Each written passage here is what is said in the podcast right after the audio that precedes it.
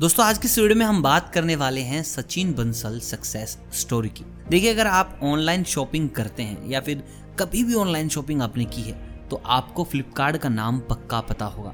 लेकिन क्या आपको पता है फ्लिपकार्ट को इतना बड़ा ब्रांड बनाने के पीछे किसका हाथ है? किसके कारण आज फ्लिपकार्ट प्राउडली कहती है कि हमारी इतनी बड़ी कंपनीज़ हैं, इतने सारे एम्प्लॉयज़ हैं। तो चलिए बात करते हैं फ्लिपकार्ट के फाउंडर सचिन बंसल की। कैसी उनकी लाइफ रही, किस तरीके से उन्होंने उतार चढ़ाव के साथ फ्लिपकार्ट को यहाँ तक पहुँचाया है। तो बस वीडियो को अंत तक देखिए और जानिए कि कैसे एक मामूली सा इंसान, एक आम आदमी इतनी बड़ी कंपनी को अपने अकेले दम पर खड़ा कर सकता है। और बाकी मुझे कमेंट करके बताओ कि भाई, आपको पता था फ्लिपकार्ट की कंपनी का जो फाउंडर है, उसका नाम सचिन बंसल है या नहीं? देखिए फ्लिपकार्ट कंपनी की शुरुआत अमेजोन कंपनी के दो एम्प्लॉयज़ ने मिलकर की एक का नाम है सचिन बंसल तो दूसरे का नाम है बीनी बंसल। दरअसल सचिन बंसल और बिनी बंसल की पहली मुलाकात हुई जब ये दोनों इंडियन इंस्टीट्यूट ऑफ़ टेक्नोलॉजी, यानी कि आईआईटी में साथ पढ़ रहे थे। दोनों चंडीगढ़ से थे तो दोनों में काफ़ी अच्छी बॉन्डिंग भी बन गई थी। और पढ़ाई पूरा करने के बाद सचिन बंसल एक कंप्यूटर कंपनी टेक्सपेन में काम करने लगे और बिनी बंसल ने सरनॉफ कॉरपोरेशन कंपनी में काम करना स्टार्ट कर दिया। इसके बाद दोनों की दूसरी मुलाकात हुई जब ये दुनिया की number one e commerce company Amazon में काम कर रहे थे। और यहीं से इनके रिश्ते गहरे होते चले गए। फिर एक दिन अचानक इन दोनों के मन में ख्याल आया कि क्यों ना, हम अपने भारत की ऐसी ई कॉमर्स कंपनी खोलें। फिर क्या था, दोनों ने मिलकर 5 सितंबर 2007 को फ्लिपकार्ट कंपनी की शुरुआत कर दी। देखिए बिगिनिंग में एक कंपनी सिर्फ़ बुक्स बेचा करती थी। सचिन बंसल और बिनी बंसल स्कूटर पर जाकर किताबों की बिक्री करते थे और बुक शॉप के बाहर खड़े होकर पैम्पलेट भी बांटा करते थे। देखिए इंडियन जो कस्टमर्स हैं, उनकी थोड़ी सोच अलग है।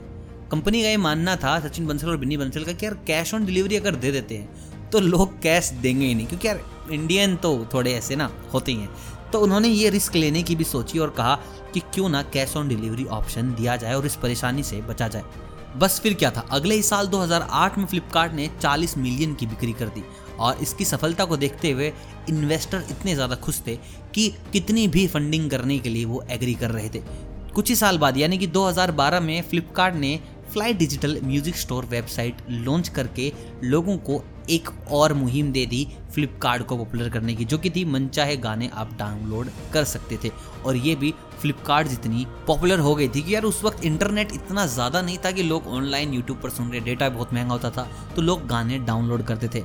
लेकिन अगले ही साल इस साइट को बंद करना पड़ा। क्योंकि मार्केट में इतनी सारी वेबसाइट आ गई थी फ्लिपकार्ट को देखते हुए, जो कि बिल्कुल फ्री दे रही थी। मतलब कि यहाँ पर आपके पास कुछ चार्जेस थे, लेकिन यहाँ पर जो आई वो सब बोल रहे थे कि भाई फ्री में गाने डाउनलोड करो फ्री में गाने डाउनलोड करो। अब भाई जब फ्री में ही आ गया तो क्या ही करें? फिर 2014 में फ्लिपकार्ट ने मिंत्रा और कई साइट्स को खरीद लिया। अब फ्लिपकार्ट पर फ़ैशन एसेसरीज कंप्यूटर मोबाइल से लेकर ज़रूरत का हर एक सामान मिलता है। 2016 में फ्लिपकार्ट की बिक्री 40 मिलियन तक पहुँच गई थी और रैंकिंग में सातवीं पोजीशन के ऊपर दिखा रही थी।